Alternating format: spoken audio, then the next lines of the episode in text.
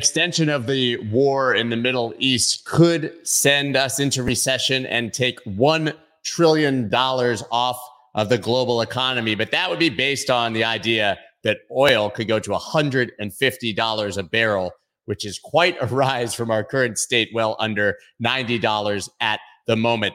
As you know, Mike McGlone thinks probably that the price of oil will eventually go down. So we're going to discuss what, what it would take to get us to 150 and what's actually a more realistic approach to that.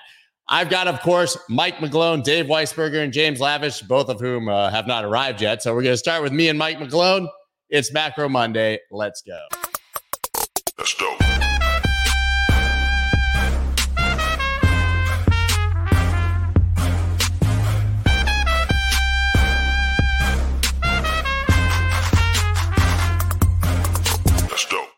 What is up, everybody? I'm Scott Melker, also known as the Wolf of Wall Streets. Before we get started, please subscribe to the channel and hit that little like button right down there below. It's my favorite day of the week when I have to actually be accountable and show up and figure out what is happening in the macro because it's so easy for me to get lost in the bullish echo chamber of crypto. And it's important to remember that even if Bitcoin is not correlated for the moment, it's very important to understand what's happening in the world. Last update we got from Dave Weisberger was that he was at a stoplight. James, haven't heard yet, but we know he's coming. But I do have myself and Mike McGlone, who you can see uh, not in the Bloomberg offices today. I think you've got a conference, right? Yeah, I took the Brightline, the new train line from Miami to Orlando. So I'm at a conference and you got me for 30 minutes and then I have to go on a panel and do like I do now and act like I know stuff. So thanks. How is the Brightline? I know it's not awesome. not relevant, but us Floridians are very excited awesome. that we have a relatively high speed rail now from through well, South Florida. Well, I'm a big fan of sleep is underrated. I love taking naps on trains and they can work. The only thing I'd say is the internet wasn't good, but oh, it's it's great. You know, it's just it's awesome. All right. So since it's you and me, let's for the moment, uh, let's talk about oil. Oil drops as Mideast conflict remains limited amid Israeli push. The story here, the story itself, obviously, is not humorous at all. What's happening over there, but it's sort of funny that we are attaching this narrative that depending on how large the ground invasion is and how likely the event that that involves other countries is what apparently is driving the price of oil here. Can you speak to that? It's um, the word hopium for the bulls is what's happening. It's it's rallying and closing strong on Fridays because people are afraid to be short for the weekend because of what might happen with um, escalation in the war in the Middle East. Now, remember, when you're people like we are, you've heard that term war in the Middle East since you were children. It's unfortunately it's just something we've grown up with. It's sad, it's horrible. But the thing is, will it do anything to significantly cut the supply of crude oil, like the Arab oil back, embargo in 1973 and the uh, the in 1979 the uh, raiding of the U.S. embassy, and it's very unlikely. So here we are back Monday. WTI is around 84 dollars a barrel. The average price this year is 77. Most people last year said there'd be a one in front of that handle. And yes, if you want to blame someone, I think it's going to 50 or below in a normal recession, and that's already what's happening. So crude oil has bounced but it's up 4% in the year. Gold's up about 10% in the year. So that's a significant, and, and uh, copper is down about 5%. So from a commodity standpoint, that's a clear recessionary trajectory. The only thing needs to, they need the next shoe drop is for crude oil to fall with the U.S. stock market. So we just got off our morning meeting, and something I was completely expected is lower prices are begetting lower prices almost all risk assets. So we're at that stage now. It's crude oil is going down because the stock market is going down, and why is that going down? Because the Fed's still tightening. So now we have the Fed on on uh, on watch. Still, they are not going to ease their fingers. Their fingers still on tightening. ECB, Bank of Japan, and Bank of um, England, all still probably done tightening, but they're not even started easing. That's been my iteration. Let's get to the first bridge of the start. Take out that price in tightening and then the start ease, and then we can think about when risk assets will bottom, and they're just getting started. So, reiteration from our economics economics team this morning, Bloomberg Economics, the recession will hit by the end of this year. I think it's going to start it. And Anna Wong pointed out virtually every time we've had significant recessions, three or two months before that, you see non-farm pay- payrolls plus 300. Now we've just seen that pretty strong number. I look from our our our interest rate team, Ira Jersey, pointed out the big deal this week is that refunding. 114 billion tre- treasuries.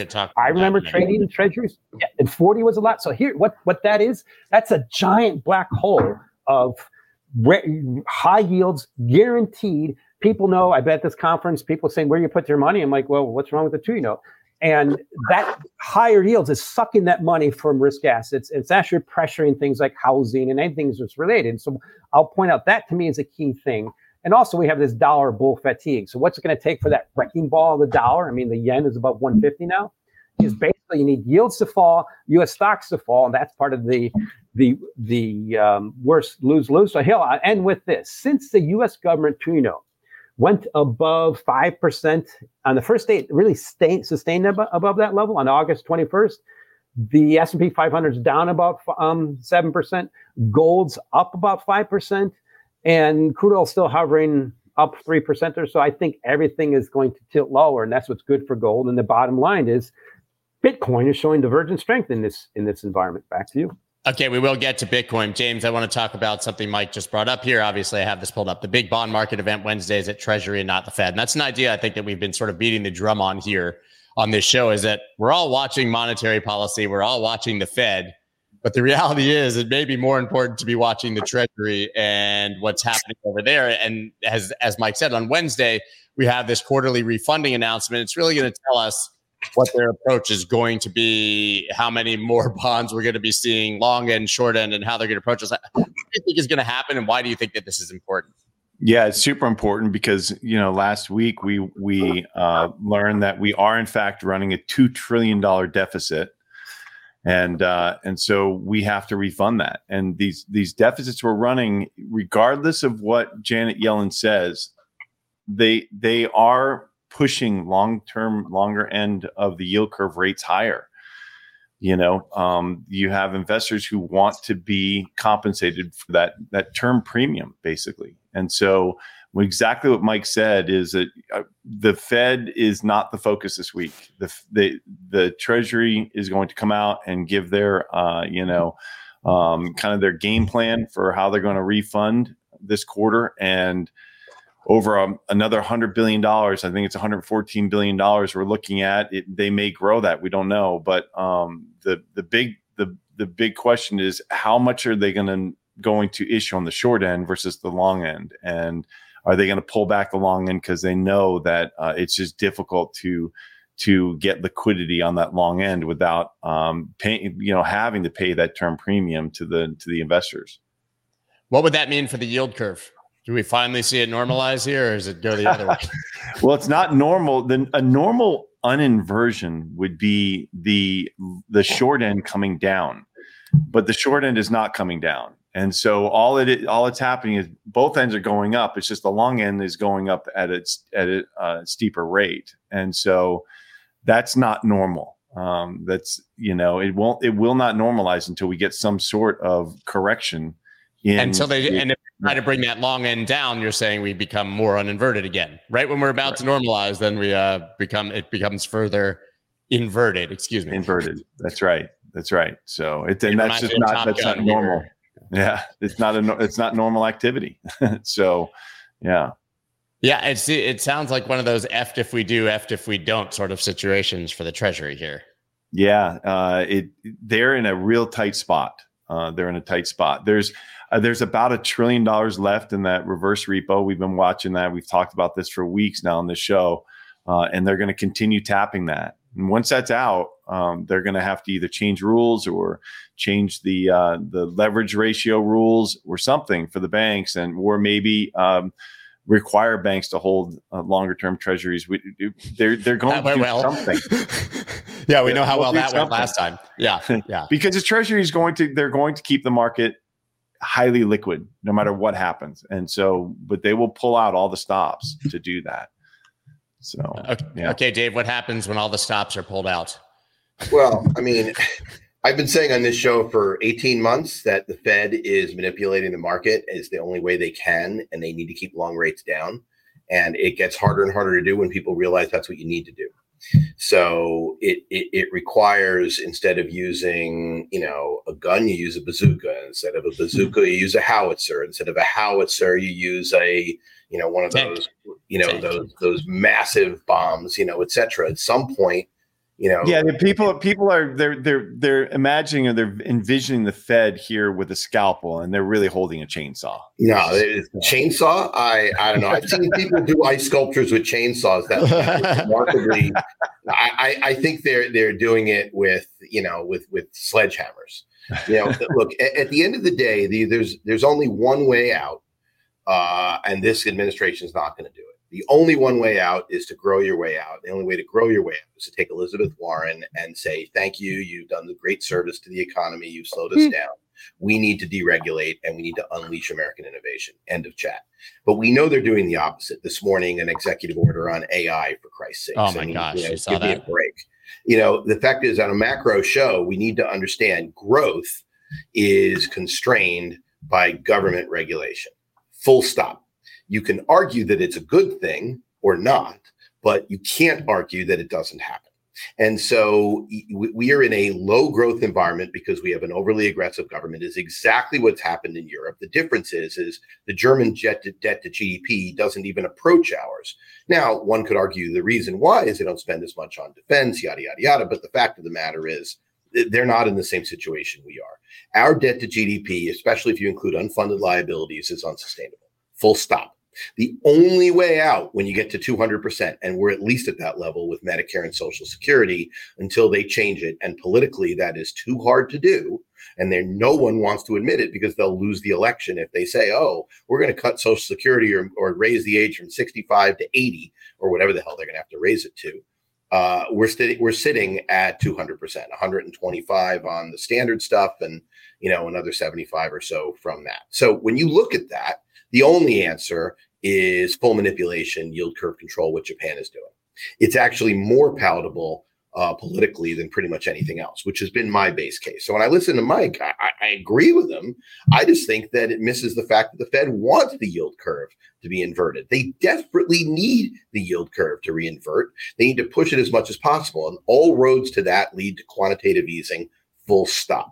They're going to do it one way or another. There is no choice. I've been on record uh, that's a bet I would make far bigger than the other bet. Yeah, I mean, you know, Powell could try to do what he's going to do uh, on the short end, but the truth is, is he's fighting a losing war, and and I'm sure he's frustrated. There was a great meme the other day saying, "And why did I uh, re up for a second term? Why did I want to want to take this job again?" You know, he's trying to fight inflationary expectations with short term yields, while as we've said, uh, wage push inflation is being cheerleaded by this administration. Not just you know not not not pushing it, not trying to talk it down, not mediating, but literally cheerleading wage push inflation with unions at the same time as you know James talked about the deficit. So I mean there is no answer other than QE unless unless they want to let the yield curve go to where the market would push it, where frankly debt service becomes the largest line item in our budget. Now, that sounds like a very clinical term. Let's see what that means. When debt service is the largest item in your budget, getting to 50%, that means you have to have a 50% budget cut to even think about, even think about a balanced budget.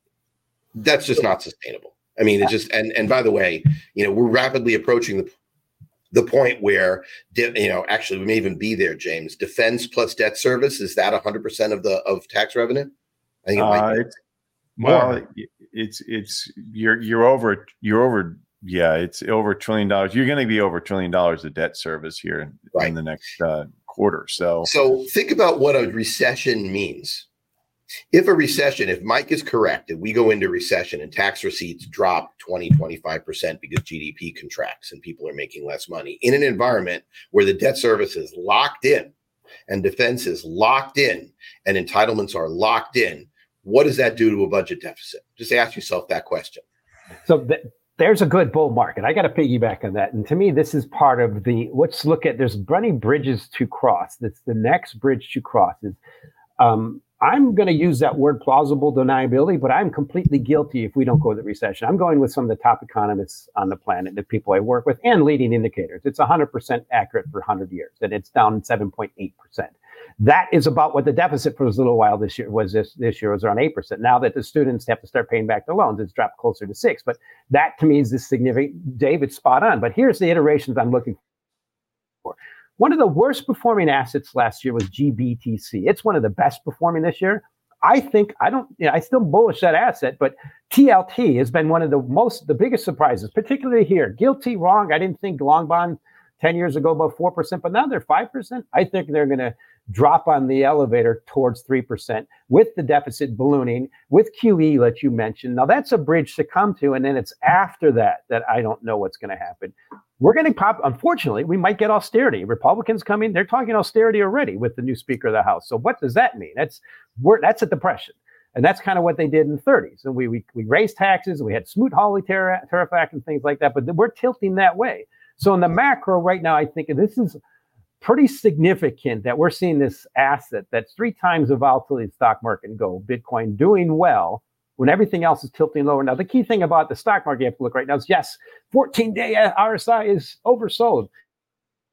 When have you ever seen a bear market that doesn't get oversold? And, and yeah, of course. Those are the power zones. Yeah, exactly. Yeah. But, but yeah, those are the power zones. I, I, I was saying last week, so I, I, was saying last week something very simple. I said on Wednesday of last week, I was talking internally with the guys, and we commented on on our weekly recap on Friday that in a week like last week, if it based as of Wednesday morning looked a lot like the week before the 87 crash. You and I are old enough to remember it. Had Thursday been a down day and Friday been an accelerating down day, this morning we will be talking, oh my, there would be, you know, we would have a show that would be almost as epic as the the fake Bitcoin rally show, which which which, which will go down as in the history of Scott Melker podcasts as the most epic because yes. it all happened live while we were on soup to from top to bottom to bottom to top, yeah, top to top to you know, bottom to top to, to top bottom, to bottom, all the way. But but seriously, uh, it, it didn't happen.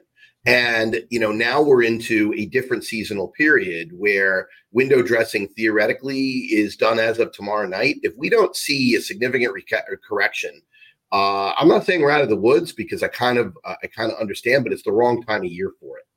I wouldn't be surprised to see a pretty horrific January in the stock market, mm-hmm. but I think that, that that all your economists are all missing the financialization over the last 50 years you know we're in a, a much more manipulated economy not manipulated necessarily by people pulling the strings although there is some of that.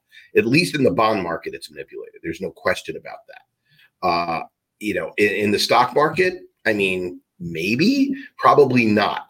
The question is is people are stuck in a world where you know they're drowning. I mean what, what happens to a drowning person? They flail right? Flailing people uh, don't look for 5% yields. Flailing people say, oh, fuck, I can't serve, I can't feed my family on 5%. I need more. And so they reach for yield. It's just like I've seen this my entire life. I grew up, my grandfather was a bookie. My father had a rule. My father was a, a poker player who was net up in his lifetime. He retired as a as, as a local pro at the Mirage before you know his health gave out and he couldn't play anymore.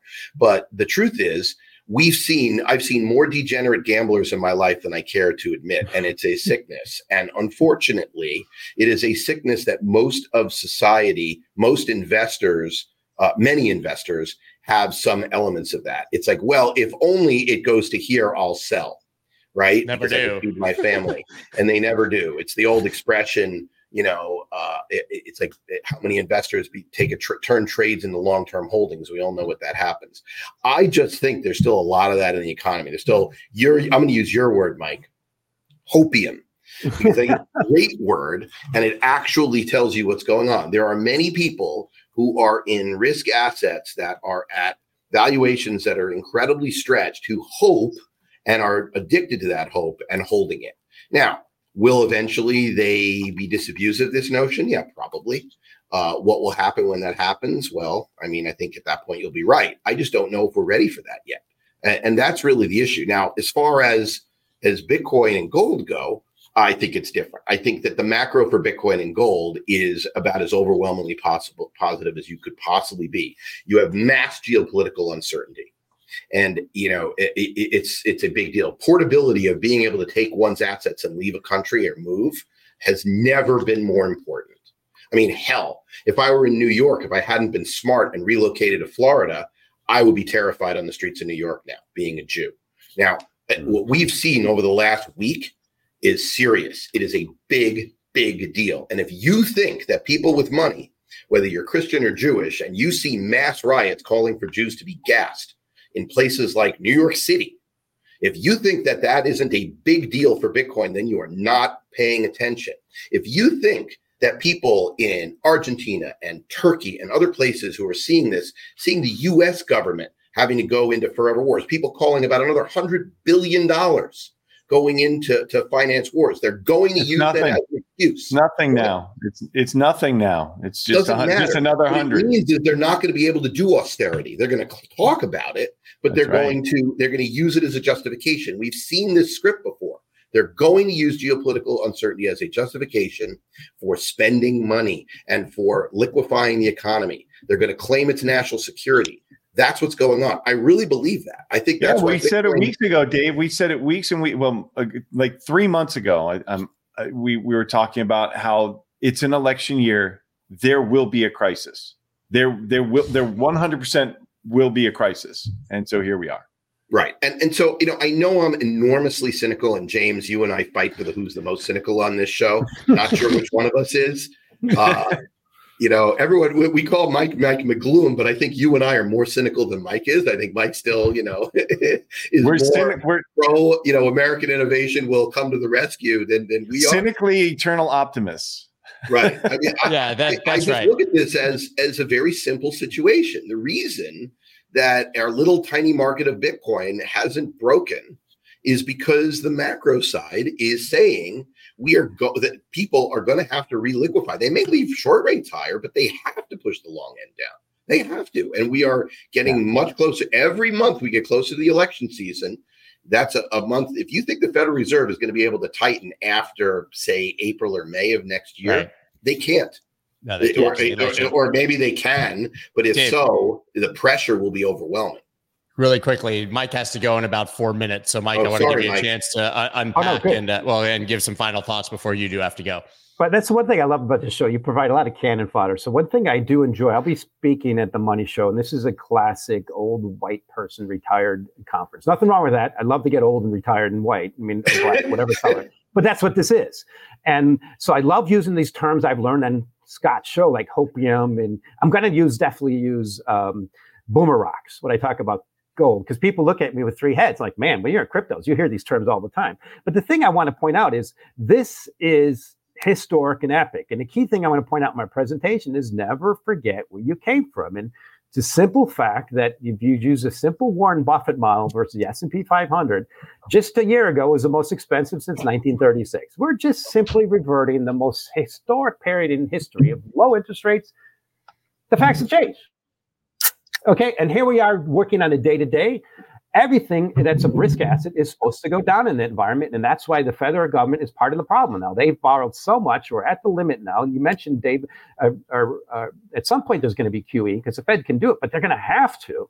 And also, a lesson I learned last year. I remember with some of my colleagues who were bearish, uh, bullish crude oil right before the midterms. I'm like, uh, don't underestimate what the world's largest producer, what helps get a sitting um, sitting people, uh, sitting electors, uh, politicians elected, they need lower crude oil and things like that. So expect it. Expect pretty strong austerity, uh, not austerity, but pump priming the pump. And at some point, this is I mean this is epic, but this is a this is almost, this to me right now the situation I see around is very kin to 1930. Stock market went down 50 percent in 1929, rallied 50 percent, and rolled over, and everything everybody thought it was over. All the indicators we have, it's just getting started. That was just the warning sign. Mike, before I let you go, you mentioned TLT. I brought up the chart before. Obviously, massive selling, as you said. This has been historic, actually, selling in volume on TLT. I mean, to me, this is uh, for full transparency. I've said it on Market Mavericks on Thursday. I'm massively long TLT. This is one of the few things uh, that I'm actually trading. Um, what does Wednesday mean for TLT for people who are trading this? Because I know that there are quite a few of them. What does it mean for me, Mike? That's what I'm It's- saying. So, so be careful with the, what to see. The key thing about TLT is I think you're supposed to have a couple year horizon and Of be course. careful with letting them. I'm not day trading. To be clear, I, I I'm also Yeah. buying this long term. Gareth was on the show. He's Yeah. trading it by the hour. I'm just I'm I'm uh I'm accumulating a position here. That's that's what I'll tell you. So, yeah. so the key thing is they're supposed to um, issue threes, tens, and thirties um, uh, year securities, 114 billion. And if they issue a little bit less 30 years than the market anticipates, which I think they will, that will give you a signal that okay, well we we're, we're starting to focus on this this spike in long bond yields, and we um, think it's serious. Um, and we'll see what happens. But right now, the market's already expecting um, that. I mean, it's expecting the supply. The key thing is when the supply comes on, if it spikes yields shorter term, that's just a black hole for risk assets. You see the, the lose lose here. The Fed's going to keep yeah, borrowing. Yeah, the Treasury is going to keep borrowing. And at some point, it's just going to be overwhelming when people realize, okay, well, these yields are just too attractive, and I got to lock up and, and protect myself. And every every time they inch higher, I pointed out what happened with the two note above five percent. All risk assets they they have they just have that ceiling, that wall of resistance above them for this massive need for borrowing from the safest risk assets on the planet. Yeah, and and if they if they do, like you're saying, Mike, I might Steven. Oh, go ahead. I just got to go. So yeah. I'll talk to you guys later. You can just go. Mike's going to disappear. Mike's going to disappear slowly. He's going to do the uh, Austin Powers elevator slowly down to the bottom. is yeah, as Mike is saying, you know, if um, if the if the Treasury if if they decrease the amount of the 30 year that they uh, indicated earlier, you know, and uh, they decrease the amount that they issue there, it is an indication that they are concerned with the level of the rates here.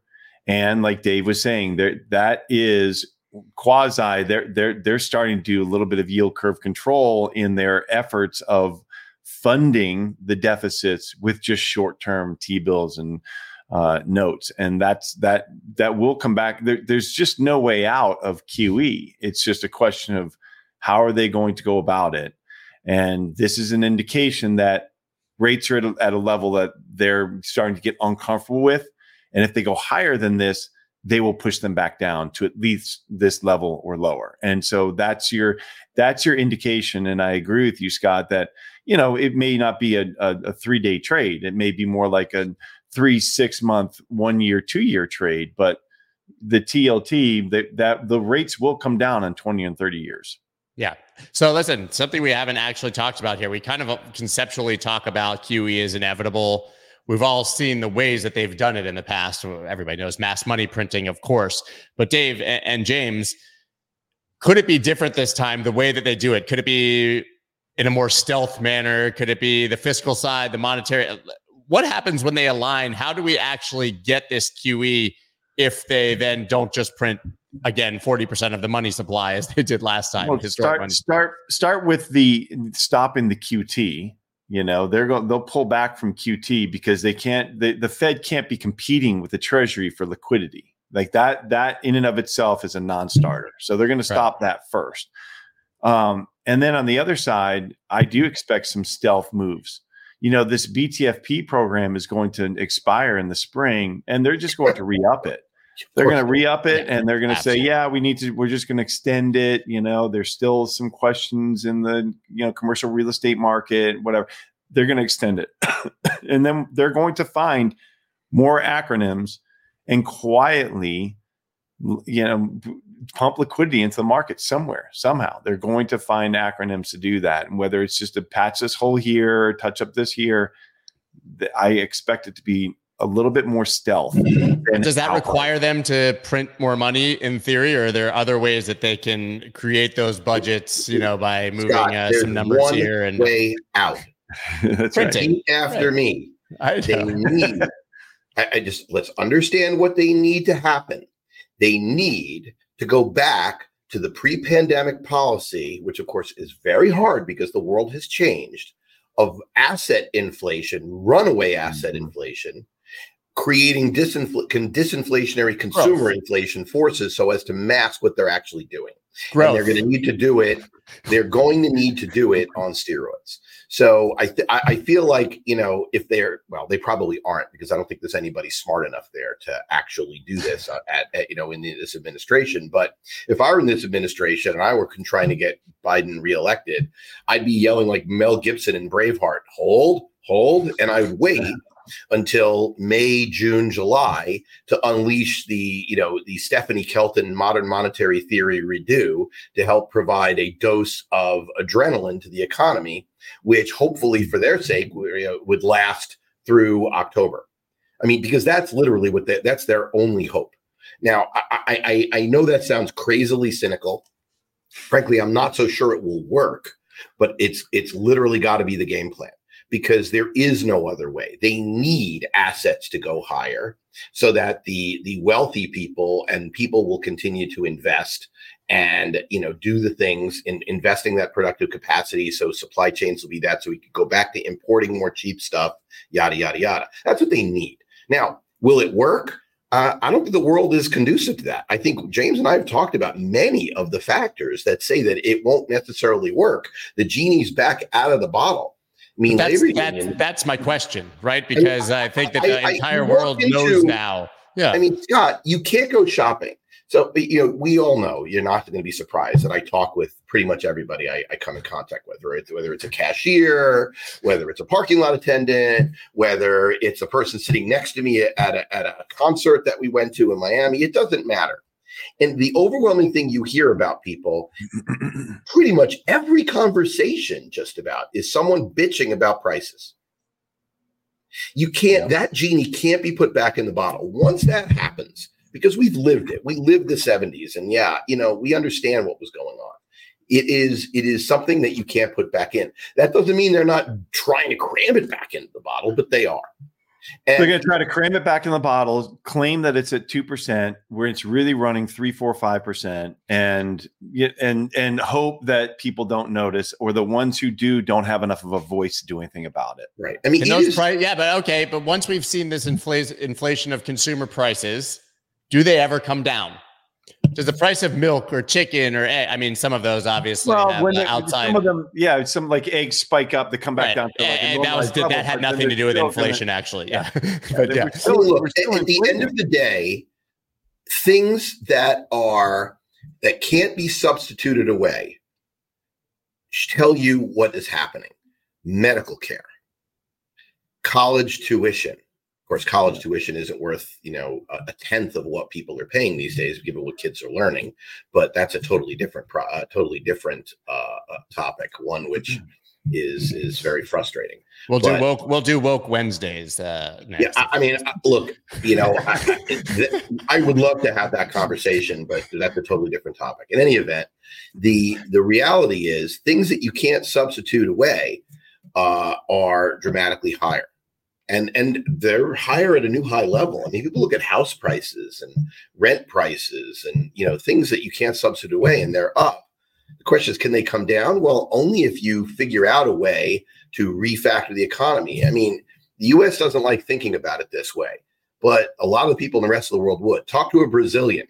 How many? Why is their currency now called the real? Why is it now the real Cruzeiro? As opposed to the fake Cruzeiro, which existed before. It's because every once in a while, inflation gets so bad, they have to do a great reset. The US did a reset once. That was in when in 33 when we when we had a gold backed currency that Roosevelt confiscated it, revalued it up by what was it, you know, two thirds. You know, that was a reset on our currency. We are in a far, far bigger hole now than he was when he did that anyone who thinks that we don't need to do a great reset of some sort isn't paying attention. The only way out is to inflate away the value of the debt and grow your way out, or a reset. I, I, grow, I don't know but, but, grow, but grow just means artificially inflate the price of stocks and real estate and such. Well, as you said mean, before. Yeah, I, I genuinely think that, that, we don't have that we have no political leadership and and a, and a population who has the stomach for anything else. I feel like The Simpsons which has been one of the most. I mean, Matt Groening is just. I mean, he's he's the goat when it comes to predictions, right? The Simpsons. There was an episode with Lisa Simpson where uh, they realized they needed to raise taxes, so they called it a negative rebate adjustment or something like that. I can't remember, you know, but it kind of shows. It, it specifically talks about you know how big of a hole and and what you have to do in terms of fooling the population and and you know however you want to look at it i think the next attempt is is mmt like full bore. You know, I don't think it's an exam. I do not think it's it's it's crazy that we're hearing more murmurs about that uh, in this administration. That is why I am so bullish on Bitcoin. Uh, it is that it's a, it's a system. It's systematic. It doesn't matter. Both it either party gets in. The, it doesn't matter. It's it's a system that is running these deficits. Are going to continue to run the deficits and and they will they will print the way out and and create inflation because if everybody has, you know, everybody feels like, oh, I, I don't have money, I, I I can't afford my groceries anymore, but then suddenly instead of going through austerity, which means I can afford even less for a period of time versus just printing money and expanding the M- M2 supply, reinflating or keeping uh, assets inflated, inflate them even more in order to inject liquidity into the markets. That makes that, that's a much much easier path forward. And yep. so you will have inflation, but you'll have also inflation of wages, inflation of houses, inflation of assets, and that that will that's an easier path to stomach, even though long term it's completely unsustainable. It's absurd. It's it's it's ridiculous, but it's the only path that a politician is being rewarded for. He's yeah, not gonna, uh, you don't get reelected on austerity. For, yeah, you're not going to be rewarded for austerity. It's political suicide. They won't do it. They won't do it. Now, if I we mean, had look, look, Look, look austerity is a, uh, austerity is a great thing. Yeah, austerity is a great thing to do when you're like at the end of your uh, last term and you can't be reelected. But there is no end of the last term. If we had term limits, that may that may I, yeah. I wrote about term yeah. limits almost 30 years ago. It, it, that was my my thesis at Yale. Term limits, and they, they, they will never consider them. Why? Congressional term limits are they, fiat. it's like it's like they're not going to vote for an an anti insider trading policy, you know, because they're they're the ones who are benefiting from it. You know, who gets it? Wait, who? How do you get a raise in Congress? You vote for one, right? I mean, yeah. Well, I mean, come on. They, I mean, you know, how many of our uh, uh, senators who have done nothing but public service are multi multi millionaires? I mean, come on. You know, how can you if you nine if you're making figures. on average an average of 150 to 180 thousand dollars a year over the last 25 years? How are you worth over a hundred million dollars? How Simple. is that possible? Well, it's because you have massive money in political campaigns, and your campaign is allowed to do things like buy books you write. Uh, you're right. allowed to get paid ridiculous speaking engagement fees. You are allowed to have your family uh, uh, be employed by your political campaign, yada yada yada. And, the answer, is trading, the option. The answer is trading options. well, there's also, there's also trading. you need to have assets to do it. I mean, look at the end of the day, there's there's you just have to look at human nature. I just think that you know it, and this is both sides. Let's be clear. I mean, Trump came out over the weekend, and and I saw some people criticizing it, but the reality is, is he's going to campaign on deregulating and cutting taxes. That's how he what he's campaigning on. Literally. So and and right now he's the front runner. I do not believe that if he decides to pull out or whatever, I don't think that DeSantis, Haley, Ramaswamy, or anybody else will campaign on anything different than that. It will be spend on defense, cut taxes at home, deregulate. Now, the deregulation you've all heard i think is the right thing to do and probably one of the only things that would make sense. But the truth of the matter is if you start your campaign with cutting taxes not cutting spending but actually probably increasing spending for foreign wars or whatever that's the republicans. They're supposedly you know the the conservative ones on economics. Okay maybe not so much. Whereas the democrats what are they campaigning on? They're campaigning on higher taxes ish, which we all know will will be net negative to the treasury at this point. Higher taxes for and and more people. spending. I mean, okay, uh, you know, middle class. You know what they they make they wave these arms around stuff, but you know, it's like you you don't have. There's nobody who's going to campaign on austerity. It just isn't going to happen. And you know, at the end of the day, the party that wins will be the one will be dependent if you know, we end up with a rosy market next year and the economy looks to have bottomed out. That's why they keep calling for a soft mm-hmm. landing. They want a soft landing so they can declare victory next summer. That's what they yeah. want. And, That's why you so, guys are right. Next January, watch. I mean, I'm a year from is, January. This is why I, I I have been saying for months that I'm bullish on Bitcoin and I am pessimistic or cautious on the stock market. But don't believe shorting a stock market that's valued in nominal terms is going to make sense if inflation becomes runaway. I think there are many places in the stock market that are going to get crushed, right? Things that people, a lot of so called value stocks are going to turn into value traps, with all due respect to Cliff Asness, you know, and AQR, I mean, the problem with value is in a world where people uh, uh, that are dependent upon, you know, the, the company's incomes, as prices and they getting squeezed on the producer prices side, they have a real problem. Company margins will, on some sectors, will will be problematic. If you're a tech company, you don't care about any of that stuff. You just want people to, to buy the illusion of growth. And Mike McGlone is right. I mean, we are at all-time historic valuations. But the old expression, the market can remain irrational longer than we can remain solvent. And that especially and, especially when they're purposely making it irrational. You know, at that, at that time that wasn't the case. Now it's a, such a manipulated market that we know that that's true, right? You know, we know. Put it this way: a stock market crash, a a market that starts to sell off at the same time, yields break 5% and don't look like they're slowing down soon, that would be the recipe for a serious, like, you know, I won't call it a Great Depression because I think they'll do something. But at the end of the day, that would be a serious, uh, serious problem. But if every time the market, the stock market goes down, the bond market rallies as they flight to safety, eh, they're shrugging their shoulders because the Fed cares about the bond market. That's what they care about. I mean, yeah, the stock market matters to the politicians, but the Fed has been focused on the bond market.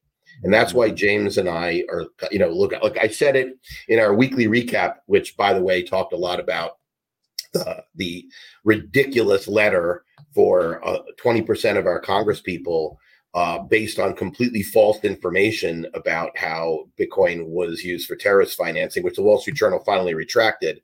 But in yeah, our recap, I actually have the quote for those who want to see it that I believe the, the people at the Treasury and the Fed are crapping their pants every time the, the, the long rate gets towards or through 5% because they just can't let that be confirmed. By the way, though, Dave, I have to say, though, you know, we, we had that conversation obviously last week uh, the Hamas funding. We all know the story of Chainalysis and elliptic, and now the retraction.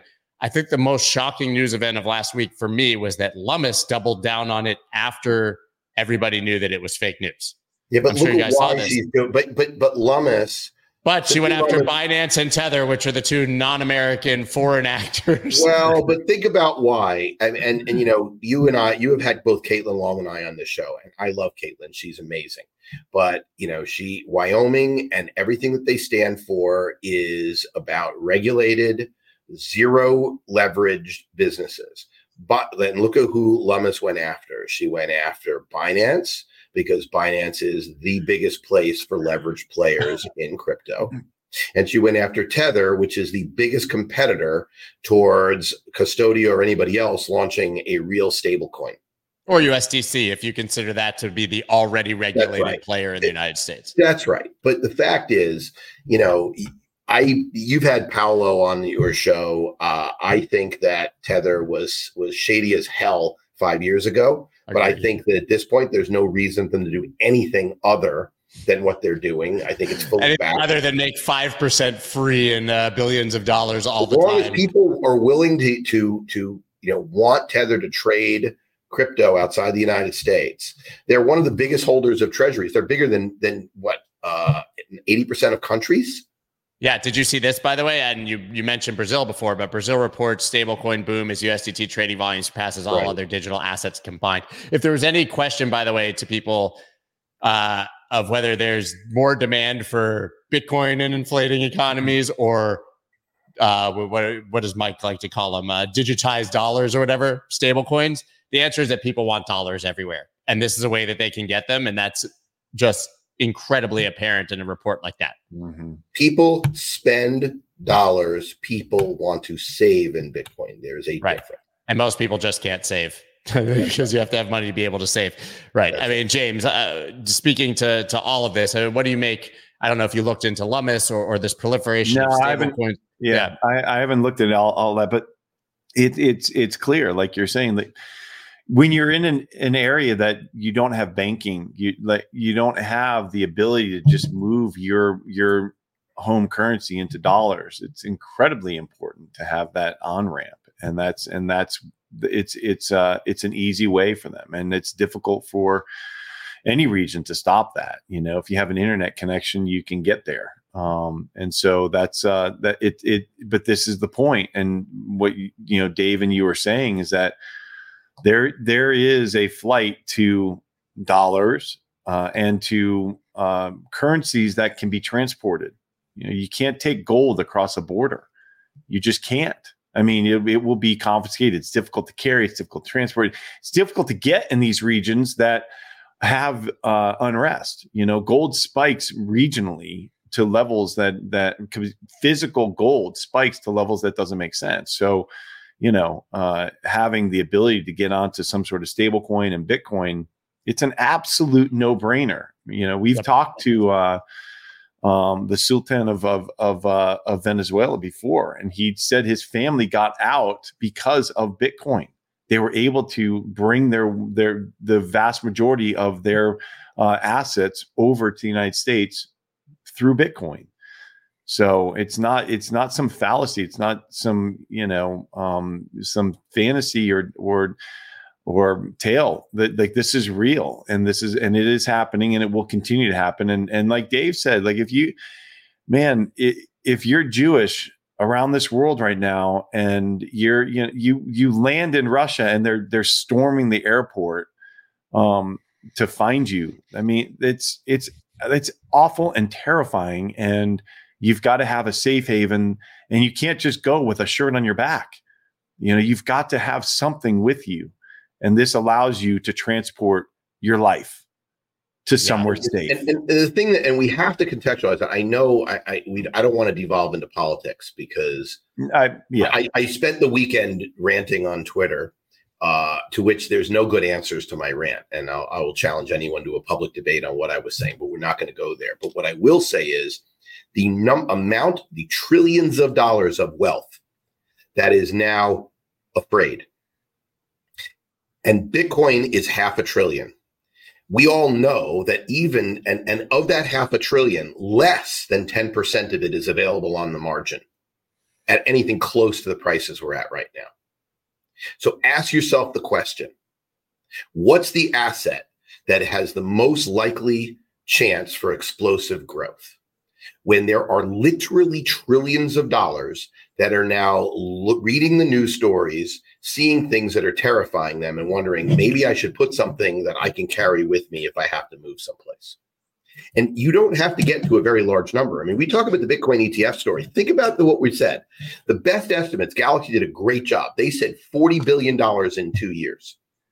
And we think $40 billion in two years could make Bitcoin go from 35 to 100 something. what happens if three or 400 billion, which would be with less than 5% of the, of the money pool that I'm talking about, decides it needs Bitcoin? Now, um, obviously, it doesn't happen all at once.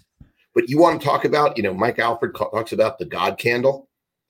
You want to know what caused the God candle? That's what caused the God candle. And if you're short at this point, you are absolutely picking up pennies in front of a steamroller.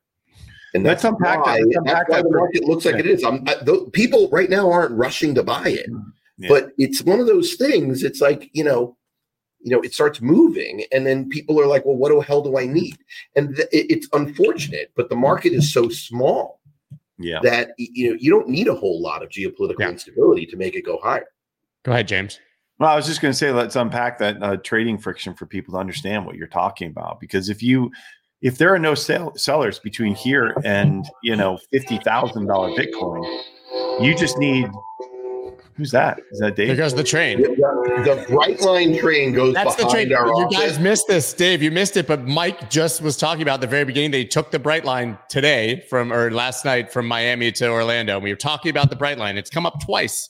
So the Brightline is right down there. And whenever some moron decides to walk across the tracks, this train puts, uh, uh, we are we so far we have not seen anybody killed. Thank oh, God. That's good but we have seen multiple, I don't know, 10 yard, you know, yeah, events. Gotta get close. All right, back to James. Sorry, sorry to Sorry, bring that up. Go ahead, was. James. You're unpacking.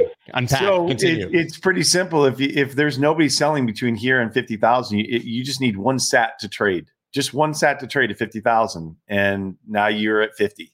Because there's just there's that there's a um um you know black hole of liquidity there there's just no there's there's there it's a vacuum sorry of liquidity between here and there and and as as more capital comes into this space and you know the people who hold bitcoin this is the crazy things the people who hold bitcoin the typical you know of the i don't know how many million people actually are have wallets separate separate people versus just separate wallets but there are a lot of hodlers out there who will just they'll be they'll they'll be emboldened not to sell as it goes higher.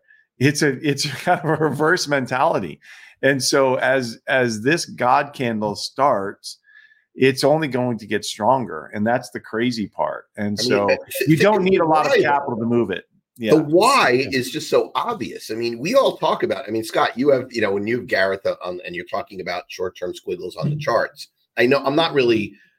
I really don't. Uh, Gareth does an amazing job, and and I think he's he is what what I, I, would call one of those expert swing traders, and I think that yes. it works because he's careful, he has tight stops, etc. People who listen to him and don't have the same discipline, does, however, they get carried out. Yeah. So it, this is not again. I'm not. I have nothing against swing traders, but the reality is the vast majority of Bitcoiners believe Bitcoin will be at t- in in 2023 dollars somewhere between five and six hundred thousand dollars. And everybody believes that we're going to have inflation making that worth less. And most believe it will actually go beyond that. I, I'm not sure, but at least to get to 10% of monetary aggregates, which is where gold was uh, for you know basically post 71 by you know post 80 uh, until you know the last five six years where it's actually fallen below that you know gold is probably underpriced based on historical measures and a large part of that i think is bitcoin way yeah. on the margin. Even so, Mike said that. Even Mike has said that. He said, you know, we see these outflows from the gold ETFs and from gold in general, and he thinks that that's potential inflows into but, a big. But think ETF. about it. it. It makes a huge air pocket when you get to price discovery. Now, people are going to take profit. You've got to be yeah. crazy not to. If you get a rip from 30 to, you know, a new all-time high at 70, of course you're going to get retracement. Of course, bull markets don't go to the sky. Nobody should interpret what I'm saying that we're going to go from here and then go boom up in an elevator one way. Of course, that's not how markets work. But when you look back and understand the supply demand dynamics, that's how markets operate. And there's literally no version where you can do fiscal or monetary policy to stop it if you're the government. I'm not sure you even care. But I'll tell you, but that's probably one of the reasons why you get the hysterical bullshit of what you know the Hamas story last week because people are afraid you know of what it means and they've tried every other type of FUD so now they want to say it's financing terrorism except you know the, the, the, the absolute ridiculousness of Hamas six months earlier telling people not to use Bitcoin and us and our senators and congresspeople, their staffers didn't realize that, making themselves look like fools. But the truth is, is, is but you got to understand why. I mean, you get increasingly desperate. You're trying to maintain this monetary system that looks like a shell game. The last thing you can afford is for assets that are designed to show it its weakness to thrive. But yeah. I still think Bitcoin's market is way too small for anyone really to care about it. I agree. I agree, which is a good thing. James, we have three minutes. Uh, final thoughts.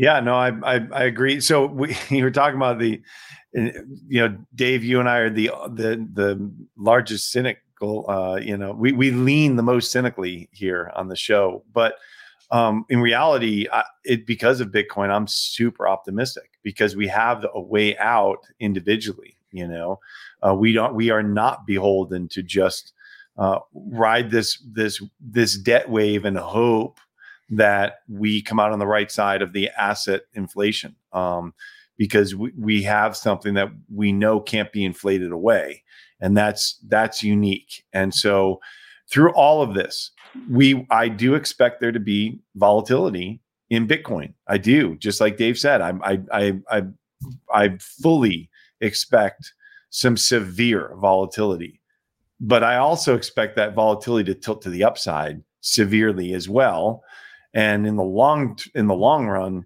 uh, you know we we do get to those prices that bitcoin begins to completely usurp gold as the store value and that that's just because it has enough it, it just has enough market value to actually warrant that separate allocation agreed I didn't know, Dave. You looked like you had something. I, you know, I, the way it, it, it will look a lot like what gold did to silver. Doesn't mean yeah. silver isn't 5x, you know, where it was, you know, 25 years ago, but it's not more than that. The gold silver ratio, the Bitcoin gold ratio will move, but there's still, yeah, I, it doesn't mean gold goes down for Bitcoin to usurp gold's monetary value. It's the other way around. I think that people need to understand that of, of what you're actually talking about. I mean, I, I, I still personally believe that there's a lot going on here and a lot to unpack. And when you have these yeah. sorts of cross currents, volatility is guaranteed. And I will say it again for the, the nth time Bitcoin trades like an option. What am I going to say people not to do? Don't use leverage. There you go. So use leverage. Use leverage. Uh, we, I know it's literally 10, but I do want to give the honorable mention today, Dave, to you mentioned it before the fact sheet, the uh, President Biden issues executive order on safe, secure, and trustworthy AI. If you guys listen, you'll all read it. I'm sure you'll all hear it, but the echoes of what we've been hearing for years about blockchain now hitting AI show you that the gerontocracy that runs this country is just – fundamentally opposed to new technology that they clearly don't understand and are scared of. And I just want to reiterate, I with time come to not believe this as much as much of a left and right thing as it may seem. Although I think one one party is beating the drum. It's what Ritchie Torres said when he came on space. He said the old people just don't get it. And any government that's run by old people is going to just fundamentally, because they are old people, not want anything to do with what's new. Every one of our parents has told us that our rap music is crap, has yelled at the kids to stop playing ball on their lawn, and they've told us how much better things were before, and we need to, you know, make America great again.